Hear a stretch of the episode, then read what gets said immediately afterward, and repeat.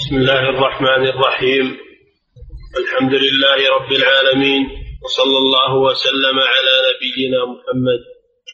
أما بعد قال المصنف رحمه الله تعالى وعن مكحول رضي الله عنه أن النبي صلى الله عليه وسلم نصب المنجنيق على أهل على أهل الطائف.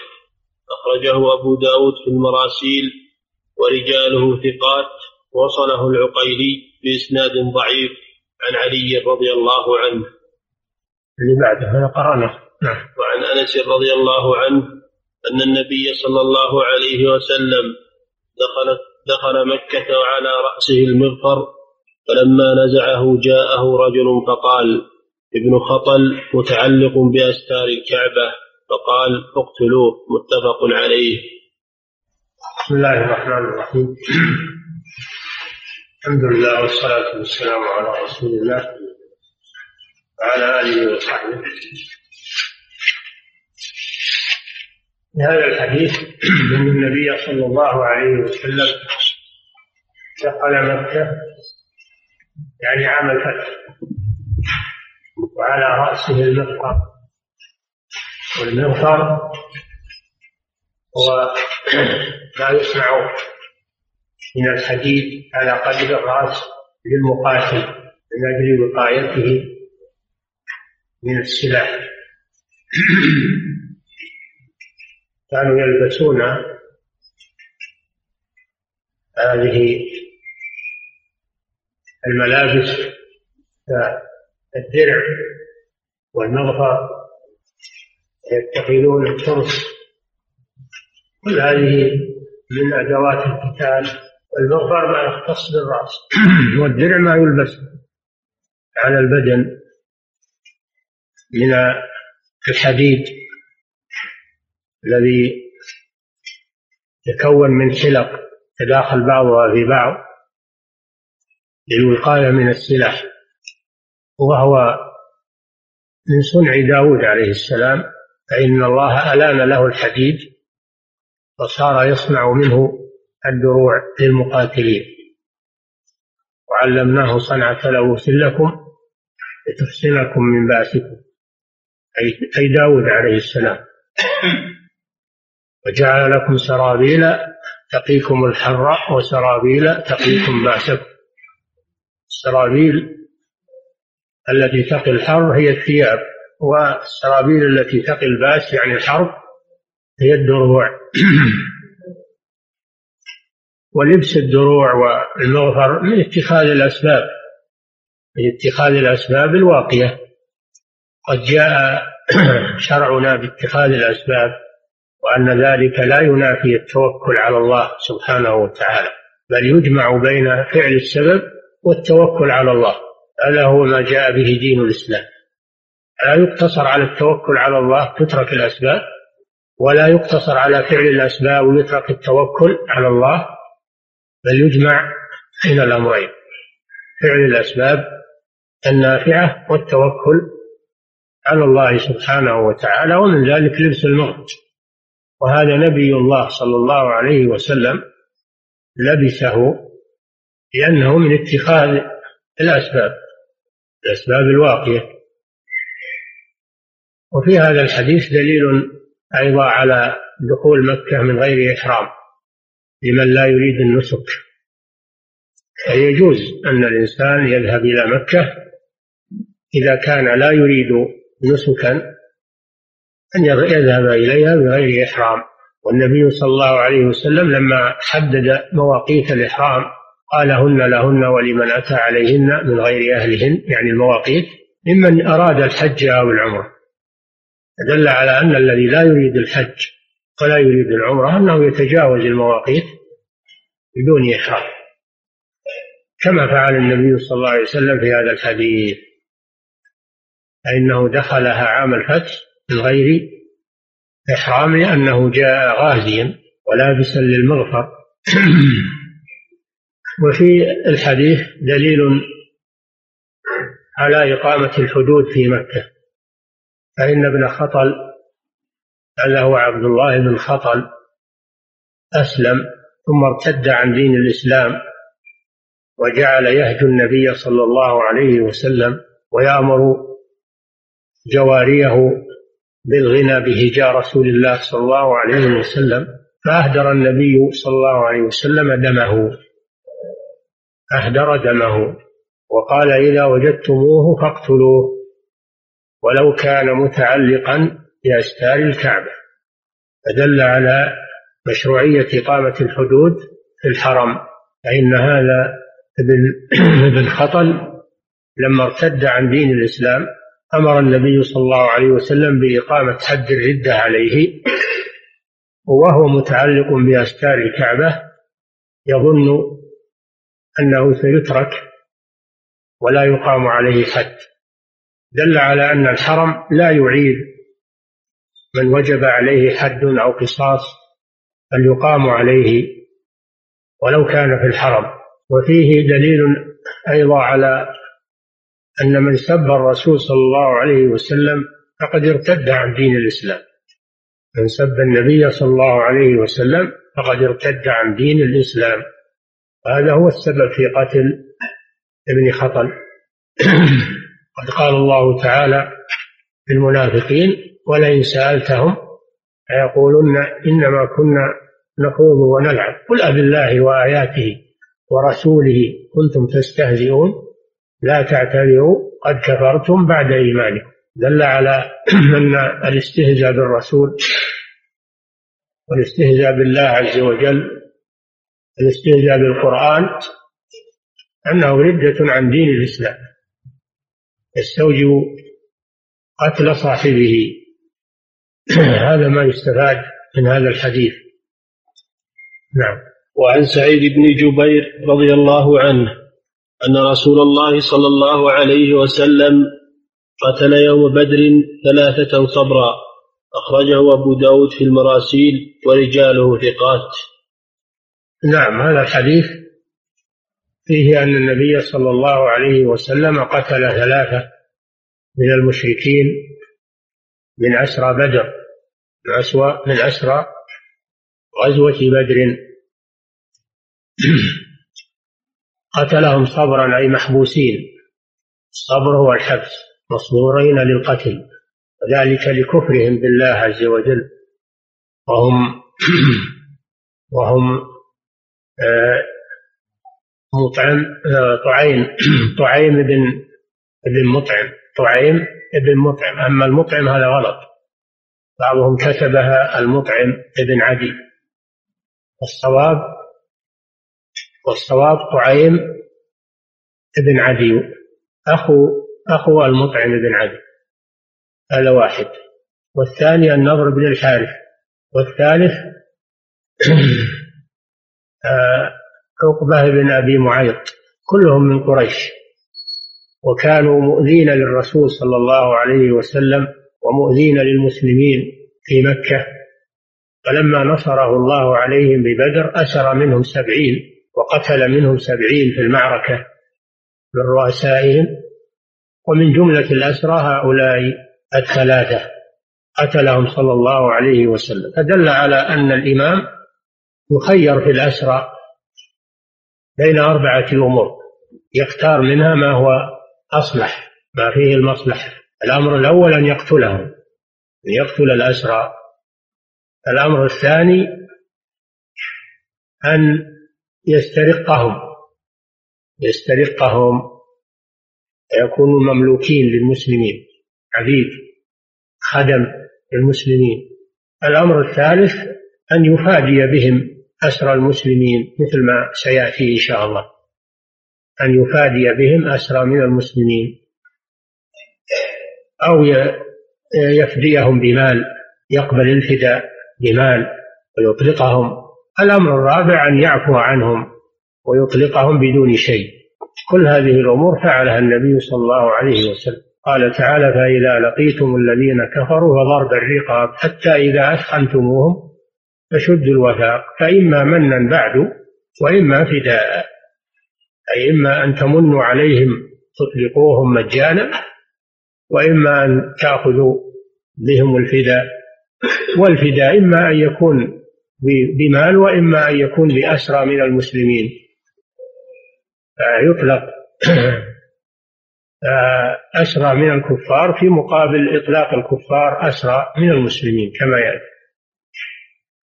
والتخيير للإمام في هذا ويختار ما فيه المصلحة للمسلمين. وليس المراد اختيار التشهي وإنما اختيار ما فيه المصلحة. فهؤلاء قتلهم رسول الله صلى الله عليه وسلم وهم أسرى. دل على أن ولي الأمر له أن يقتل الأسرى إذا رأى المصلحة في ذلك. نعم. وعن عمران بن حصين رضي الله عنه أن رسول الله صلى الله عليه وسلم فدى رجلين من المسلمين برجل مشرك أخرجه الترمذي وصححه وأصله عند مسلم. هذا من الأربعة الأمور التي للإمام أن يتخير منها ما هو أصلح وهو الفداء أن يطلق أسرى الكفار في مقابل فدية إما مال وإما أسير من المسلمين إذا رأى المصلحة في ذلك نعم.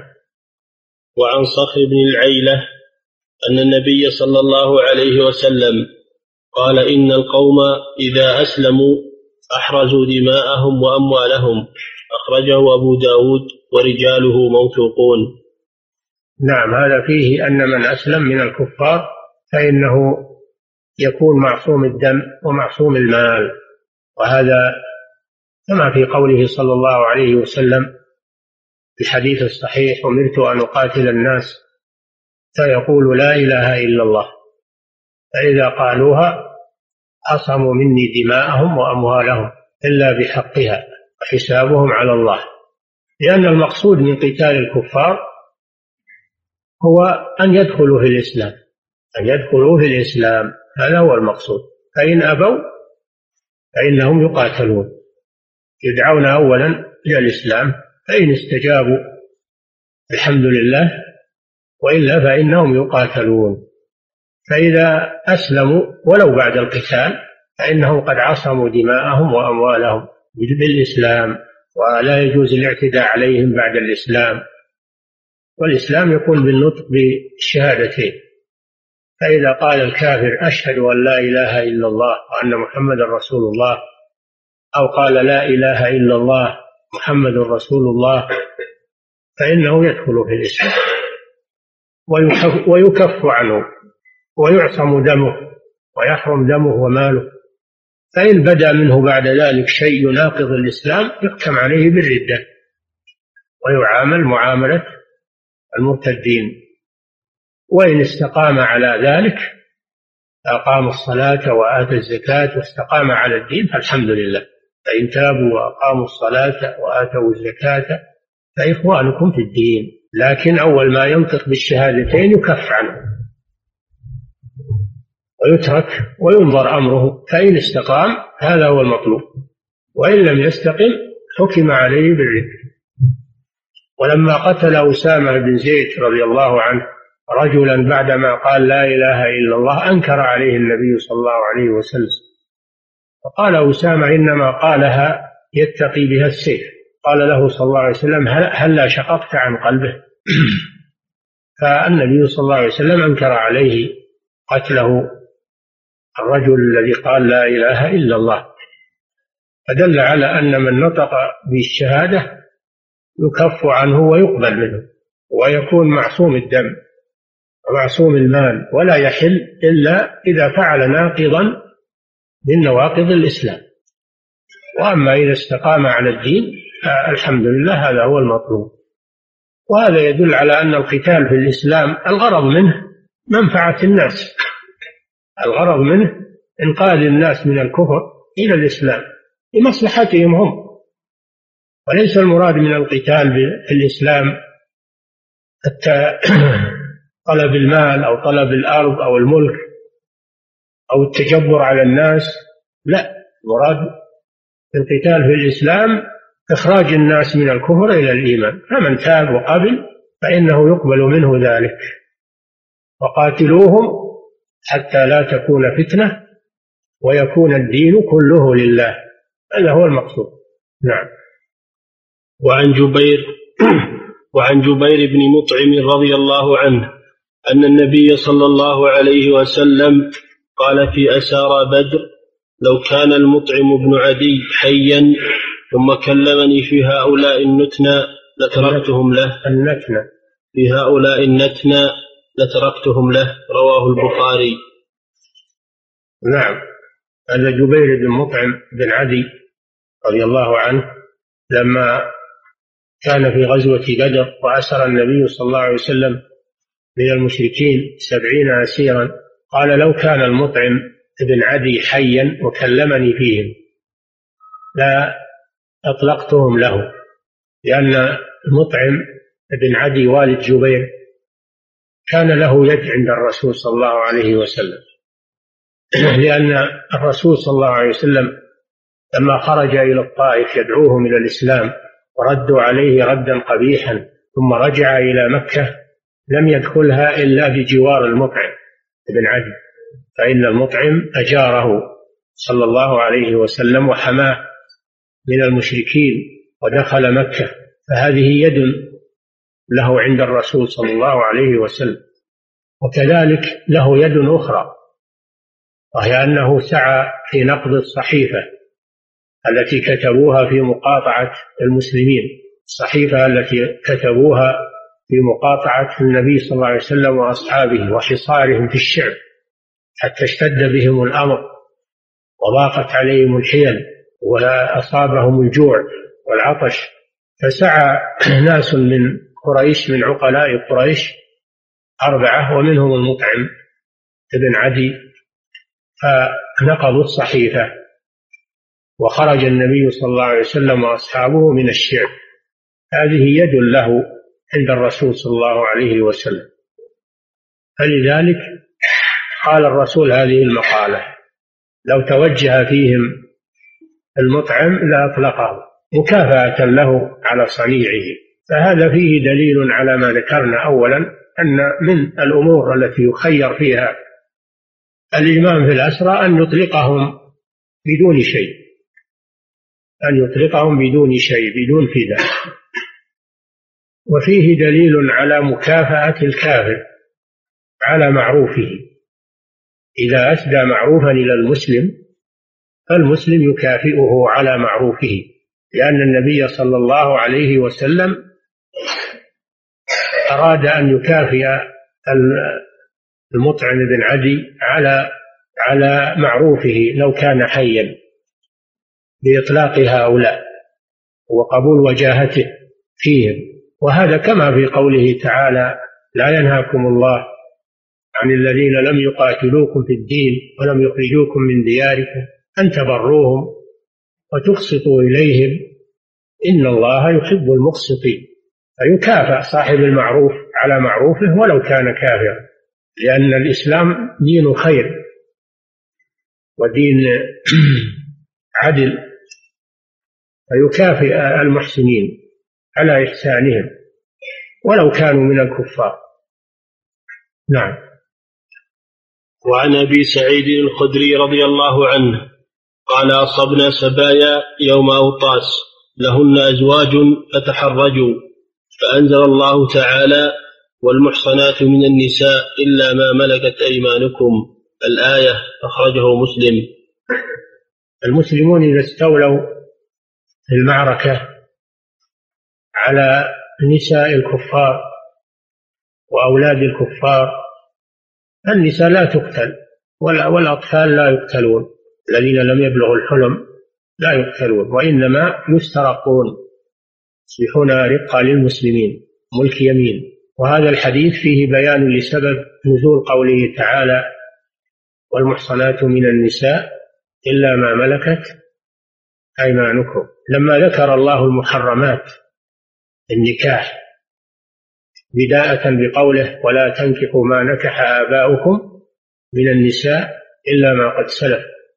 إنه كان فاحشة ومقتا وساء سبيلا حرمت عليكم أمهاتكم وبناتكم وأخواتكم وعماتكم وخالاتكم وبنات الأخ وبنات الأخت وأمهاتكم اللاتي أرضعنكم وأخواتكم من الرضاعة وأمهات نسائكم وربائبكم اللاتي في حجوركم من نسائكم اللاتي دخلتم بهن فإن لم تكونوا دخلتم بهن فلا جناح عليكم وحلائل أبنائكم الذين من أصلابكم وأن تجمعوا بين الأختين إلا ما قد سلف. إن الله كان غفورا رحيما. والمحصنات من النساء يعني المزوجات التي مع أزواج فلا يجوز لا تحل المزوجة أن يتزوجها آخر. المحصنة يعني المزوجة. الإحصان يطلق ويراد به الزواج ويطلق ويراد به العفة عن عن الزنا ويطلق ويراد به الحرية فعليهن ما على المحصنات يعني الحراير فالإحصان في القرآن له معاني منها منها المزوجة. المزوجة تسمى محصنة والعفيفة تسمى محصنة. والمحصنات من الذين أوتوا الكتاب يعني العفاء الحرائر العفائف عن الزنا. يجوز للمسلم أن يتزوج الكتابية إذا كانت عفيفة في عرضها. المحصنات من الذين أوتوا الكتاب من قبلكم. والمراد بالمحصنات هنا المزوجات. المزوجة ما دامت في ذمة زوج فإنها محرمة. لا يجوز لأحد أن يتزوجها. إلا في مسألة واحدة مستثنات وهي السبي. إذا سبيت فإنه ينفسخ. نكاحها من زوجها الكافر وتكون مباحة لمن ملكها من المسلمين بملك اليمين ولكن لا يطأها حتى يستبرئ رحمها. إن كانت حاملا فبوضع الحمل وإن كانت حائلا فبأن تحيض حيضة أن تحيض حيضة. ثم بعد ذلك لمالكها أن يطعها بملك اليمين.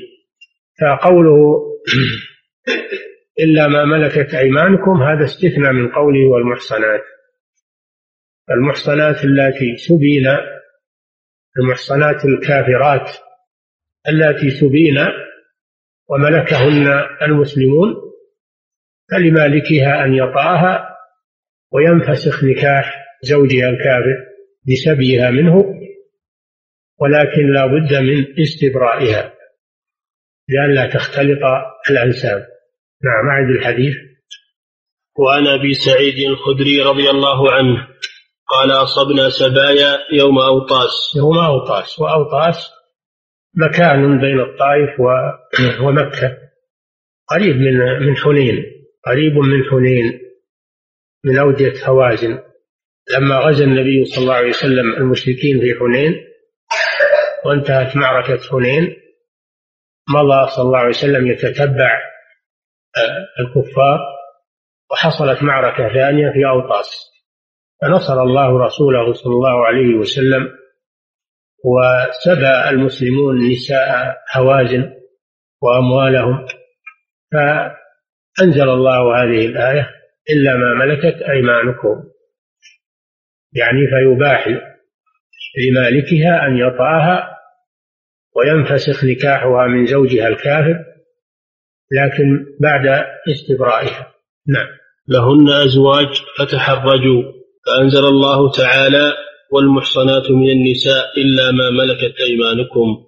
تحرجوا من أن يطعوهن ولهن أزواج. تحرجوا أن يطعوهن بملك اليمين ولهن أزواج. فبين الله لهم أنه لا سبيل لأزواجهن بعد السبيل. وأن نكاحه قد انفسخ قد انفسخ فصارت حلالا لمن ملكها من المسلمين. نعم. وعن ابن عمر رضي الله عنهما قال بعث رسول الله صلى الله عليه وسلم سرية وأنا فيهم قبل نجد. هذا الحديث وما بعده في الغنائم في أحكام الغنائم والفيء وهذا من توابع الجهاد في سبيل الله. والغنائم هي الأموال التي يستولي عليها المسلمون من أموال الكفار في الحرب. ما يستولي عليه المسلمون من أموال الكفار في الحرب. هذا هو الغنيمة. وهي حلال للمسلمين. وهي من خصائص هذه الأمة. وأما الأنبياء السابقون فإنها لا تحل لهم الغنائم. كانوا إذا حصلوا على غنائم في الجهاد تنزل نار من السماء فتحرقها. هذا في الأمم السابقة. أما هذه الأمة فقد أحل الله لها الغنائم وهذا من خصائص هذه الأمة. قال صلى الله عليه وسلم وأحلت لي الغنائم ولم تحل لنبي قبلي وهي من أطيب الكسب لأنها من الجهاد. في سبيل الله فكلوا مما غنمتم حلالا طيبا. سماها الله حلالا طيبا لأنها من آثار الجهاد في سبيل الله عز وجل.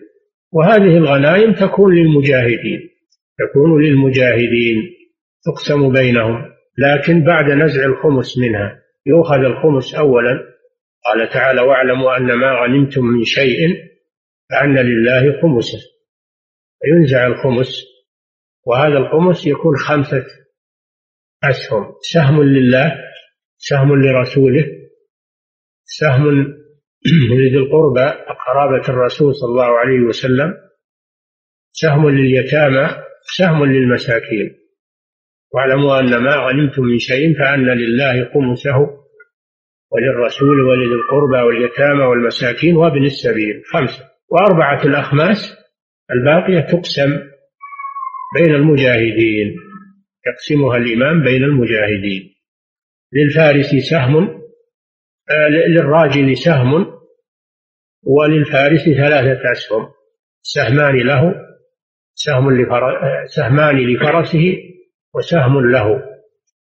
الفارس له ثلاثة أسهم سهم له سهمان لفرسه. وأما الراجل الذي ليس معه فرس هذا له سهم واحد. وللإمام أن ينفل يزود بعض الغزاة على سهمه.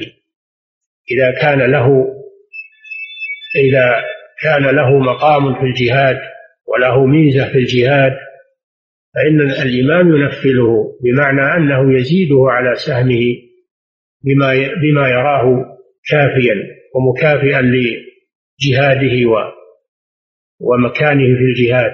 نعم.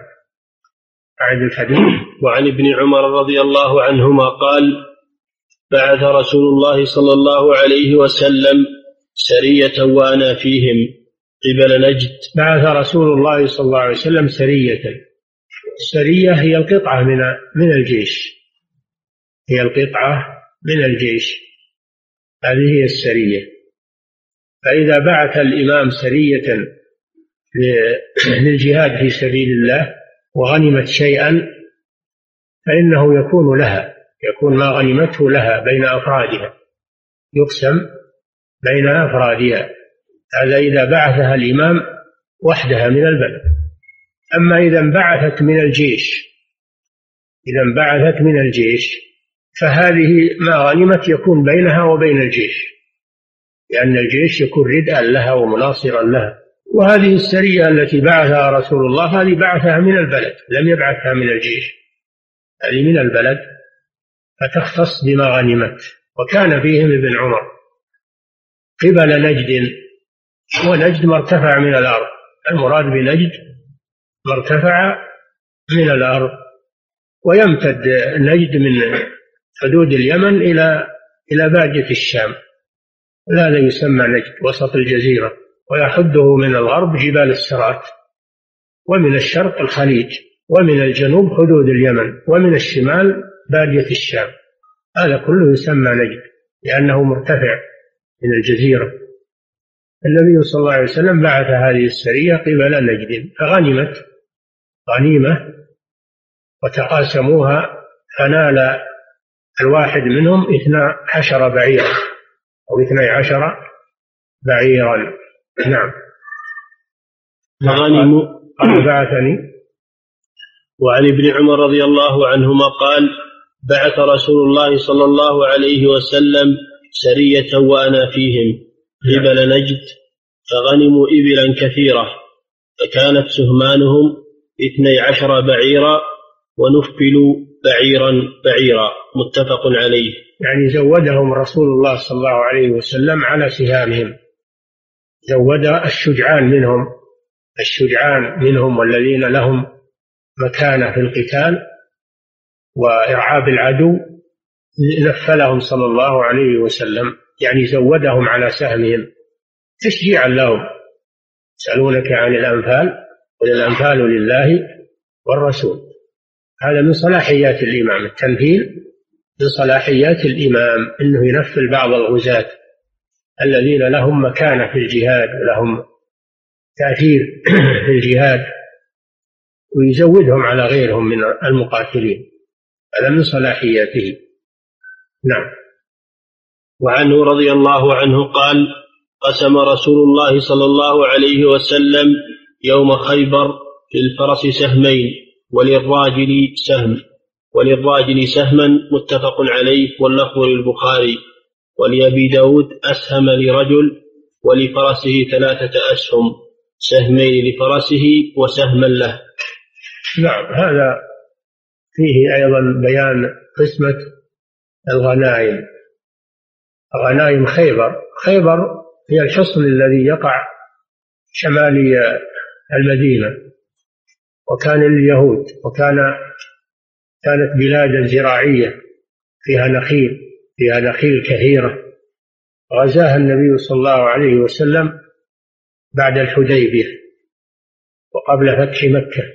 غزا اليهود في خيبر وحاصرهم واشتد الحصار ثم فتح الله خيبر على المسلمين واستولوا عليها بما فيها من الأموال وما فيها من النخيل والمزارع. فصارت غنيمة للمسلمين وأذل الله اليهود. وطلبوا من الرسول صلى الله عليه وسلم أن يبقيهم فيها عمالا يحرثونها للمسلمين بجزء من غلتها فالرسول صلى الله عليه وسلم تركهم فيها يزرعونها ويدفعون غلتها للمسلمين. هذه خيبر. وفي هذا الحديث بيان نصيب المقاتل من الغنيمة. أنه إن كان راجلا ليس معه فرس فله سهم واحد. وإن كان معه فرس فله ثلاثة أسهم. سهم له وسهمان لفرسه لأن الفرس لها تأثير في الجهاد. قال الله جل وعلا وأعدوا لهم ما استطعتم من قوة ومن رباط الخيل ترهبون به عدو الله وعدوكم. قال جل وعلا والعاديات ضبحا فالموريات قدحا فالمغيرات صبحا. هذه الخيل. فأثرن به نفعا فوسطن به جمعا. هذه الخيل هذا ثناء على الخيل وما لها من القوة والتأثير. فلذلك جعل النبي صلى الله عليه وسلم للفرس سهمان ولراكبها سهم فيكون للفارس ثلاثة أسهم وللراجل الذي ليس معه فرس سهم واحد. نعم. وعن معن بن يزيد قال سمعت رسول الله صلى الله عليه وسلم يقول لا نفل إلا بعد الخمس. رواه أحمد وأبو داود وصححه الطحاوي. طحاوي. صححه الطحاوي. نعم. هذا يدل الحديث يدل على على مشروعية النفل تمثيل ويدل على أن التمثيل لا يكون إلا بعد نزع الخمس كما ذكرنا أن الغنيمة تكون خمسة أخماس. خمس لله ولرسوله ولذي القربى واليتامى والمساكين وابن السبيل. وأربعة الأخماس الباقية تكون للغانمين وللإمام أن ينفل بعضهم من من أربعة الأخماس لا ينفلهم من أصل الغنيمة قبل قبل التخميس وإنما ينفل بعد التخميس. القسمة والتنفيل كله يكون بعد نزع الخمس الذي هو لله ولرسوله إلى آخر ما ذكر الله سبحانه وتعالى. نعم. وعن حبيب وعن حبيب بن مسلمة رضي الله عنه قال شهدت رسول الله صلى الله عليه وسلم نفل الربع في البدءة والثلث في الرجعة. رواه أبو داود وصححه ابن الجارود وابن حبان والحاكم. هذا فيه بيان ما ما بيان ما ينفله الإمام من الغنيمة. كم نسبته من الغنيمة؟ يبدأ من من الربع وينتهي بالثلث ولا يزيد عن ثلث الغنيمة. لا يزيد عن ثلث الغنيمة. فللإمام أن ينفل الربع وله أن ينفل الثلث.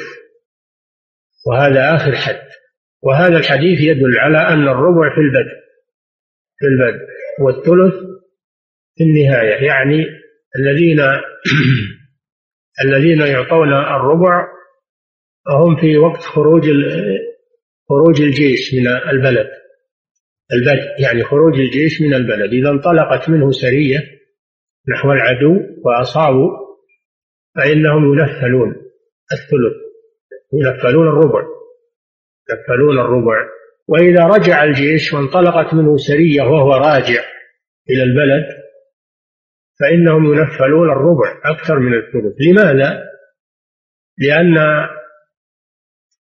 السرية في البداية أنشط من السرية التي تكون في النهاية. السرية التي في البداية يكون الجيش وراءها وتفيء إليه لو حصل عليها شيء. بخلاف السرية التي بعد رجوع الجيش فإنها تتعرض لخطر أشد وليس هناك جيش تفيء إليه. فلذلك ينفلون الربع ميزة لهم على البداية. نعم. كان رسول الله صلى الله عليه وسلم ينفل بعض من يبعث من السرايا لأنفسهم خاصة سوى قسمة عامة الجيش متفق عليه. هذا معنى التنفيل أنه يزيدهم على الجيش. معنى التنفيل أنه يزيدهم على الجيش. وذلك نظرا لمقامهم في الجهاد شجاعتهم وتأثيرهم في الجهاد. إذا صار شخص من المجاهدين له أثر في الجهاد وله مقام في الجهاد يمتاز به عن غيره فإنه ينفل زيادة على سهمه. وليس هذا من باب التشهي أو أو من باب المحاباة لا هذا إنما يكون لمن له ميزة على غيره في الجهاد شجاعة أو رأي أو قوة يؤثر بها على العدو. فالإمام ينفله يعني يزيده على سهمه. نعم. وعنه رضي الله عنه قال كنا نصيب في مغازينا العسل والعنب فنأكله ولا نرفعه. رواه البخاري. ولأبي داود فلم يؤخذ منه الخمس. وصححه ابن حبان. هذا يدل على أن الأشياء المستهلكة التي لا تقبل الجباية وأن تجعل مع الغنيمة لأنها تتلف. مثل العسل مثل الجبن مثل الدهن الودك مثل الفاكهة مثل الطعام المطبوخ. هذه أشياء لا تدخل في الغنيمة. هذه لمن وجدها لمن وجدها أن يأكل منها. أو يأكلها إذا كانت قليلة أو يأكل منها هو وغيره إذا كانت كثيرة. لكن لا تدخل في الغنائم لأنها لا تبقى وإنما هي أشياء مستهلكة مثل العسل مثل الدهن مثل الزيت مثل الفواكه الطعام المطبوخ. هذا ما يقبل التأخير يفسد. هذا يأكله من وجده. ولا يعتبر هذا من الغنيمة. أعيد الحديث. وعنه رضي الله عنه قال كنا نصيب في مغازينا العسل والعنب فنأكله ولا نرفعه. رواه البخاري ولأبي داود. العسل المعروف والعنب الفاكهة المعروفة. فدل على أن ما كان في معناها مما لا يقبل الجباية والتأخير أنه يؤكل في الحال ولا شيء فيه. ولا يعتبر هذا من الغلول. نعم. ولأبي داود فلم يؤخذ منه الخمس وصححه ابن حبان. نعم لأنه ليس غنيمة. الغنيمة الخمس إنما يؤخذ من الغنيمة.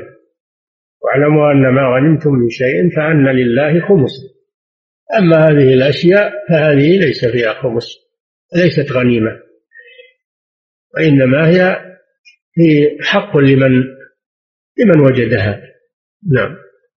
وعن عبد الله بن أبي أوفى رضي الله عنه قال أصبنا طعاما يوم خيبر فكان الرجل يجيء فيأخذ منه مقدار ما يكفيه ثم ينصرف. هذا مثل العسل ومثل العنب طعام الجاهز هذا أيضا لا يدخل في الغنيمة وإنما يأكله الناس ولا يدخل في الغنيمة ولا يعتبر من الغلول.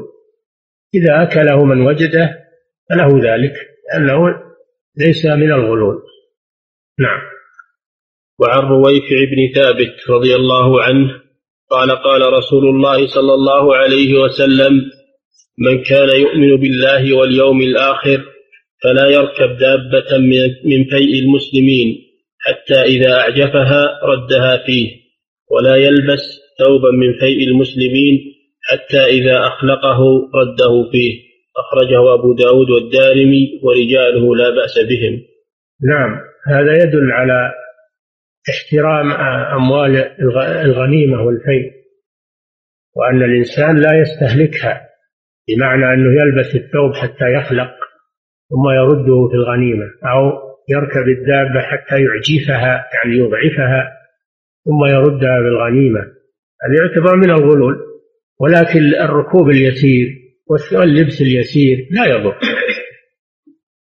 الحديث يدل على أن اللبس اليسير والركوب اليسير الذي لا يعجف الدابة واللبس الذي لا يخلق الثوب أنه مسموح به. أما الشيء الاستعمال الكثير من الغنيمة هذا لا يجوز لأن النبي صلى الله عليه وسلم نهى عنه قال من كان يؤمن بالله واليوم الآخر فلا يفعل كذا وكذا. يدل على تحريم هذا الشيء أن الإنسان يستعمل أموال الغنيمة المشتركة ثم يردها بعدما بعدما يستهلكها ولا يبقى فيها نفع كثير. ومثلها ما كان من ممتلكات بيت المال. ما كان من ممتلكات بيت المال من سيارات أو غيرها. لا يجوز للإنسان أن يأخذها ويستعملها لنفسه. حتى يستهلكها ولا يبقى فيها إلا نفع يسير ثم يرده هذا لا لا يجوز له ذلك. نعم في الغنيمة ولا في بيت المال. يعني بيت المال شيء من الفيء. فالإنسان وإن كان له نصيب في بيت المال لكن لا يجور على الآخرين لا يجور على الآخرين ويستهلك حقهم ثم يرده بعدما يذهب معظم نفعه. نعم. وعن أبي عبيدة بن الجراح رضي الله عنه قال سمعت رسول الله صلى الله عليه وسلم يقول يجير على المسلمين بعضهم. يكفي نقف عند هذا. هذا في الأمان. هذا في عقد الأمان والهدنة. نعم. فضيلة الشيخ حد ملك ملك اليمين هل يحد بأربع نساء أو ليس له حد؟ ملك اليمين ليس له حد. يعني التسري ليس له حد ما يحدد بأربع. هذا إنما هو الزوجات. انكحوا ما طاب لكم من النساء مثنى وثلاثة وربع. الزوجات حدهن أربع فقط. أما الملك اليمين فليس له حد. تسرى بواحدة بثنتين بعشر بأكثر ليس له حد. ملك اليمين. ولهذا قال فإن خفتم ألا تعدلوا فواحدة أو ما ملكت أيمانكم ولم يحدد في ملك اليمين. ما قال مثنى وثلاثة ورباع بل قال أو ما ملكت أيمانكم من غير حد. نعم. فضيلة الشيخ هل الكافر إذا أسلم هل للكافر إذا أسلم الحق في مطالبة زوجها الآخر برجعته له؟ إذا أسلم وهي في العدة ترد إليه. إذا أسلم وهي في العدة ترد إليه. وأما إذا أسلم بعد خروجها من العدة فإن كانت قد تزوجت فلا ترد إليه. وكذلك إذا إذا ملكت ملك يمين فلا ترد إليه. نعم. ولو أسلم. نعم. فضيلة الشيخ إذا كان القتال بين طائفتين مؤمنتين وكان هنا وكان هناك سبي لنساء محصنات. إذا إيش؟ إذا كان القتال بين طائفتين مؤمنتين. نعم. وكان هناك سبي لنساء محصنات. ما يجوز السبي أموال المسلمين ما يجوز أخذها ولو كانوا بغاة. القتال بين المسلمين لا يجوز فيه السبي ولا يجوز فيه الغنيمة لأن أموال المسلمين محترمة وإنما تقاتل الفئة الباغية. تأديبا لها وكفا لشرها ولكن لا تؤخذ أموالهم ولا تسبى نساءهم لأنهن مسلمات وأموالهم محترمة لأنهم مسلمون. ولو قتلوا فهم مسلمون لكن قتالهم لكف شرهم فقط فترد إليهم أموالهم. وما تلف منها في القتال فإنه لا يضمن. ما تلف منها في القتال فإنه لا يضمن. وأما ما بقي فإنه يرد عليهم لأنهم مسلمون. نعم. فضيلة الشيخ هل يكون سهم ذوي القربى متصلا إلى إلى اليوم أو يتصل إلى قرابة الإمام في أو ينقل إلى نعم. قرابة الإمام في وقته؟ إيه؟ هل يكون سهم ذوي القربى القربى؟ قرابة الرسول صلى الله عليه وسلم ليست قرابة الإمام. قرابة الرسول وهذا باقي إلى يوم القيامة. وهم بنو هاشم وبنو المطلب. بنو هاشم وبنو المطلب. هؤلاء هم أولو القربى ولهم خمس الخمس إلى أن تقوم الساعة. نعم.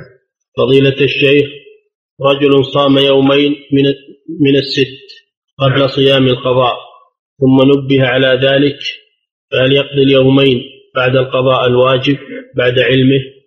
لا ما ما يقضي اليومين يصوم القضاء الواجب فإذا فرغ منه يكمل الست. إذا فرغ منه يكمل الست والحمد لله. نعم. فضيلة الشيخ عند استعمال شيء من بيت مال المسلمين للمصلحة العامة وكذلك للمصلحة الشخصية وقد تلف هذا الشيء كيف يكون التحلل منه؟ إذا كان استعمله لخاصته ومنفعته الخاصة فإنه يضمنه فإنه يضمنه يدفعه لبيت المال. أما إذا كان استعمله للمصلحة العامة فلا يضمنه. إذا كان استعمل السيارة للعمل الوظيفي للعمل الوظيفي هذا لا لا يضمن. أما إذا استعملها لحوائجه الخاصة يسافر عليها ويتقضى عليها ويستعملها لحوائجه الخاصة فتلفت فإنه يضمنها. لأنه غير مأذون له بذلك. نعم.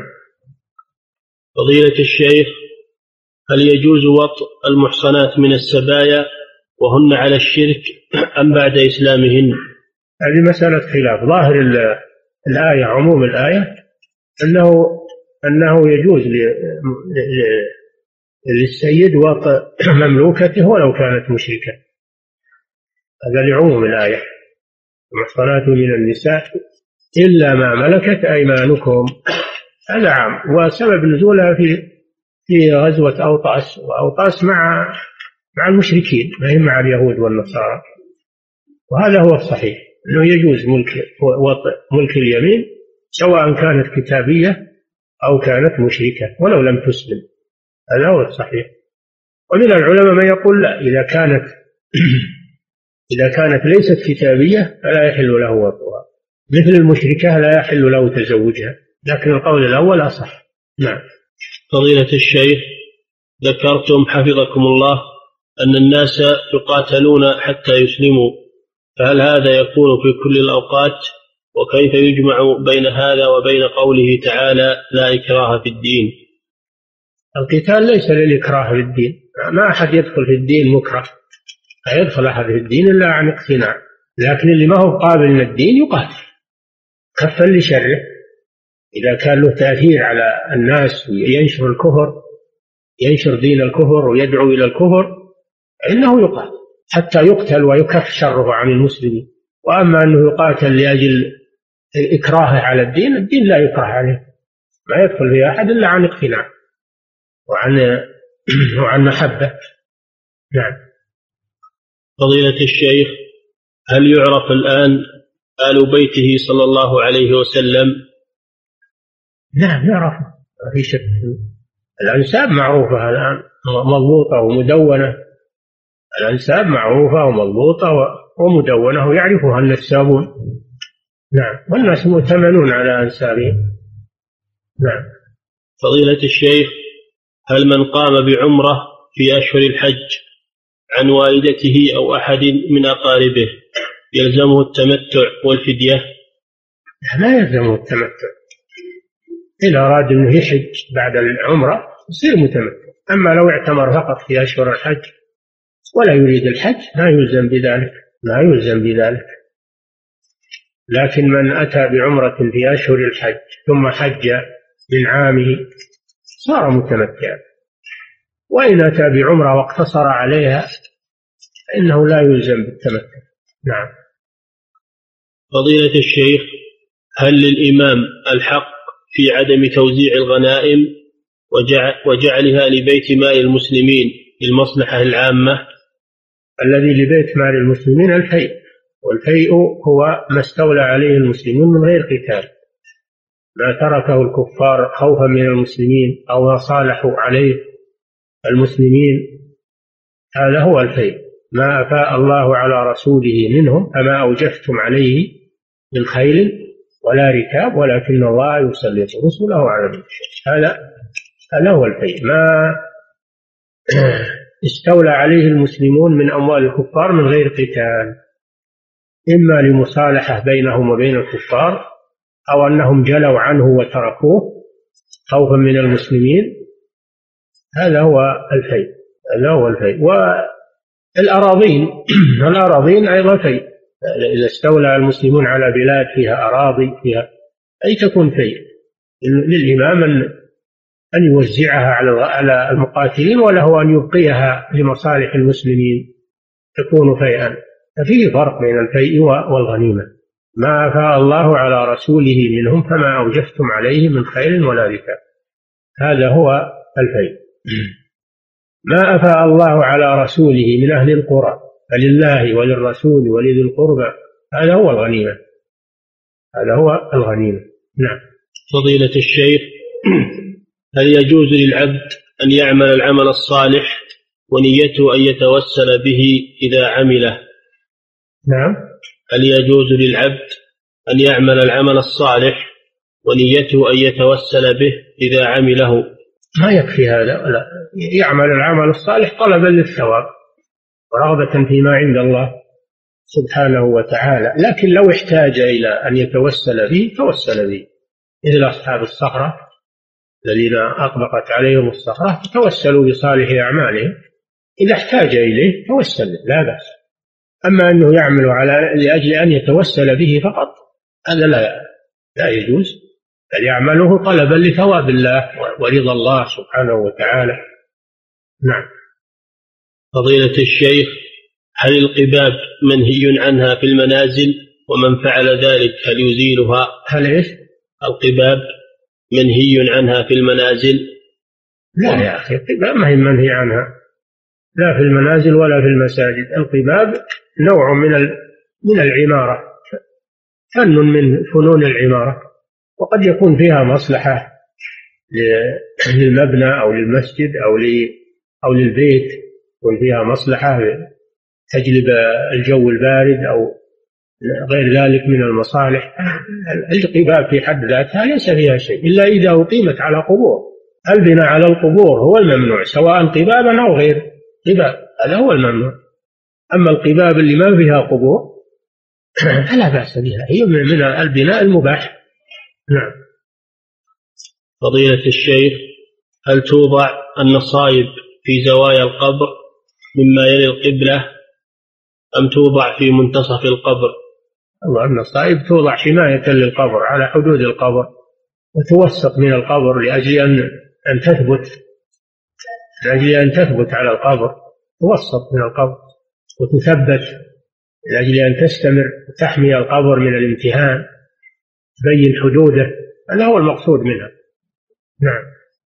هي مثل المراسيم هي مثل المراسيم تماما لأنها تبين حدود القبر لئلا يؤتى ويحفر بعدين أو يوطى يعرف أنه قبر وهذه حدوده. نعم.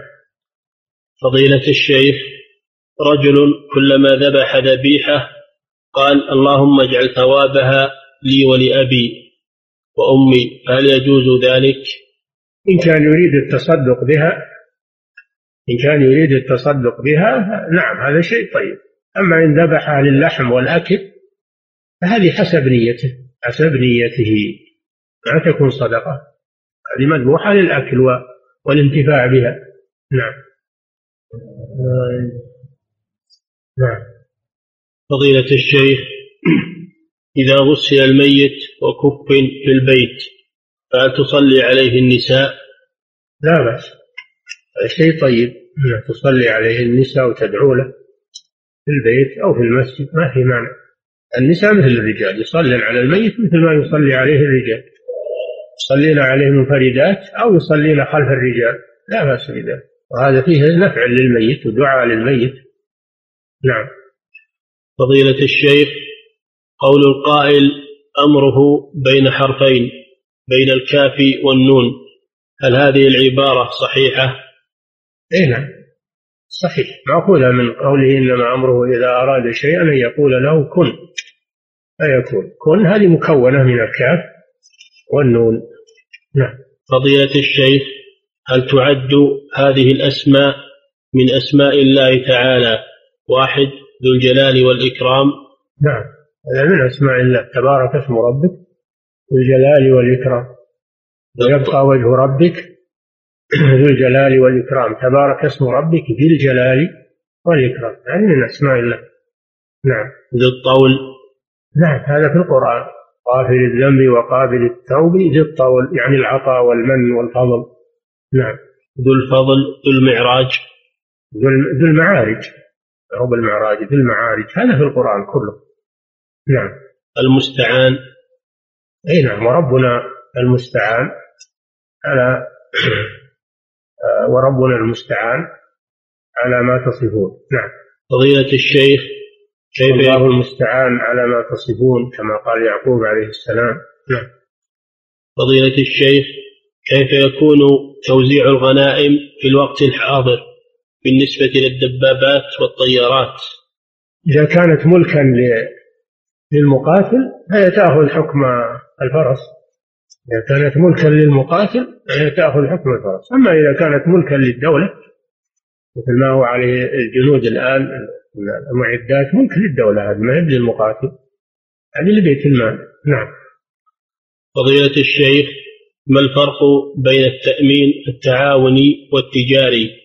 في الحقيقة ما في تأمين تعاون ما يسمى تأمين. تعاوني يسمى جمعية تعاونية وهي التي يتبرع فيها المحسنون يدفعون أموال فيها للمحتاجين. كل من يحتاج يصرف له من هذه الجمعية. هذا ما هو تأمين تسميته تأمين غلط. هذه جمعية خيرية تسمى. التأمين هو ما هو متعارف عليه دوليا ومتعارف عليه عند الناس. انهم يجتمعون ويدفعون أموال ويكون لها يكون لها موظفون ويكون لها شركة تنميها. ثم إذا أصيب أحد تتحمل شركة التأمين عنه الغرامة من أموال الناس. هو يدفع شيء يسير وإذا صار عليه غرامة كثيرة تبلغ مئات الآلاف تحملها الناس المشاركين في التأمين. فيأكل أموال الناس بالباطل. يدفع قليلا ويأكل أموال الناس الآخرين بالباطل. هذه مغامرة وقمار. وربا لا يجوز هذا. التأمين حرام. والتعاوني هذا ما يسمى تأمينا يسمى جمعية خيرية. ما هي تأمين لكن تسميته تأمين ما أدري منين جاءت يعني التأمين التعاوني. لو قيل الجمعية التعاونية أو الجمعية الخيرية كان هذا هو اللائق بها. نعم. فضيلة الشيخ امرأة كبيرة في السن لها عطاء كبير لها عطاء كثير على الناس وتبذل الخير ولكن نعم. هناك أناس نعم. امرأة كبيرة في السن نعم. لها عطاء كثير على الناس وتبذل الخير ولكن هناك أناس يتقربون منها عن طريق الخضوع لها والجلوس تحت قدميها وتقبيل يديها فهل في ذلك شيء؟ هذه ذلة. هذه ذلة ومهانة. هل داعي تقبيل يديها والخضوع لها؟ إذا كانت محسنة هي تعطيهم لو ما لو ما قبلوا يديها لأن قصدها الإحسان ودفع الحاجة. أما إذا كانت ما تفعل هذا إلا لمن يقبل يديها ويخضع لها هذا ليس من الإحسان. هذا من استعباد الناس. وهو لا يجوز. نعم. فضيلة الشيخ هل هناك محذور في قولنا لا إله إلا الله محمد رسول الله بدلا من أن نقول وأن محمدا رسول الله؟ لا لا محذور في ذلك لا محذور في ذلك سواء جئت بالواو أو لم تأتي بها المعنى واحد الحمد لله. نعم. فضيلة الشيخ يتم إرسال النكت بين أصحاب الجوالات للضحك وهي في الغالب غير صحيحة كما أن هذه الرسائل عليها رسوم مالية فما الحكم في الأمرين؟ حكم لا يجوز المزح الزايد ولا يجوز يعني إنفاق الأموال في في هذا المزح هذا كله لا يجوز. أولا أنه يشغل عن عن ذكر الله ويسفه الإنسان. وثانيا إذا كان ينفق فيه مال فهو من إضاعة المال. إضاعة المال بدون فائدة. ينبغي تجنب هذه الأمور. نعم.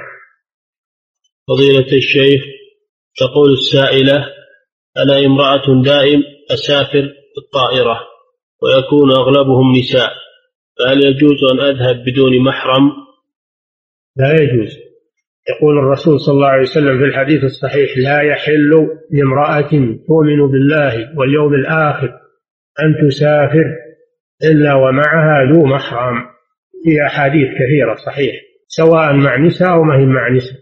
لا يجوز لها أن تسافر إلا ومعها محرم. النساء لسن محرما لها. لا شرعا ولا لغة.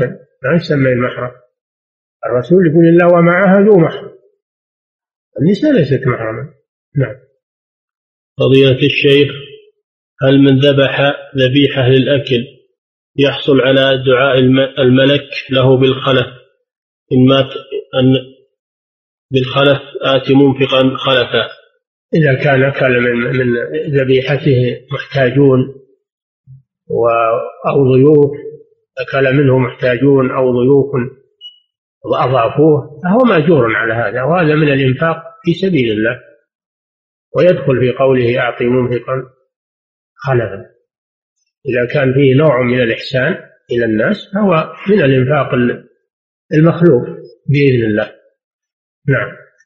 فضيلة الشيخ هل الحديث عن الرسول صلى الله عليه وسلم في النهي عن القباب على المنازل صحيح أم ضعيف؟ ما أعرف الحديث هذا القباب على المنازل. ما, ما أعرف إنما نهي عن البناء على القبور. نهي عن البناء عن القبور. كان إذا فيه إذا مات فيهم الرجل الصالح بنوا على قبره مسجدا وصوروا فيه تلك الصور. بنوا على قبره فالممنوع البناء على القبور. أما البناء على غير القبور فلا مانع بأي شكل كان إلا إذا وصل إلى حد الإسراف. إذا وصل البناء إلى حد الإسراف وإنفاق الأموال فيه من غير فائدة هذا ممنوع. نعم. فضيلة الشيخ ما حكم استعمال إبرة الوريد في العضل؟ مع العلم أنها ليست مغذية. في العضل لا بأس إذا كانت في الورك أو في تحت الجلد يعني قصده للصائم لا بأس بذلك لأنها لا تذهب إلى الجوف ولا تغذي. هذه كانت تحت الجلد أو في العضل لا بأس به نعم. فضيلة الشيخ ما حكم إقامة عزاءين لميت واحد في بلدين؟ إقامة العزاء لا تجوز. العزاء لا يقام وإنما العزاء يشرع من غير إقامة تكاليف أو حجز مكان أو أو إعداد أطعمة. العزاء لا يتكلف له بشيء. العزاء يكون بوفاة الميت بالدعاء للمصاب والدعاء للميت إذا لقيته في أي مكان في المسجد في الشارع في دكانه في المكتب في الوظيفة. تعزي بدون تراتيب وبدون التزامات وبدون مبالغات. هذا هو العزاء الشرعي. أما العزاء الذي فيه تكاليف وفيه التزامات وفيه تحديد زمان ومكان فهذا لا لا يجوز. نعم. فضيلة الشيخ لو أسلم زوج السبية قبل انتهاء العدة فهل ترجع له؟ لا ما ترجع إلا برضا الذي ملكه إذا رضي أكان بعقد يعقد عليها. يعقد عليها إذا رضي الذي ملكها.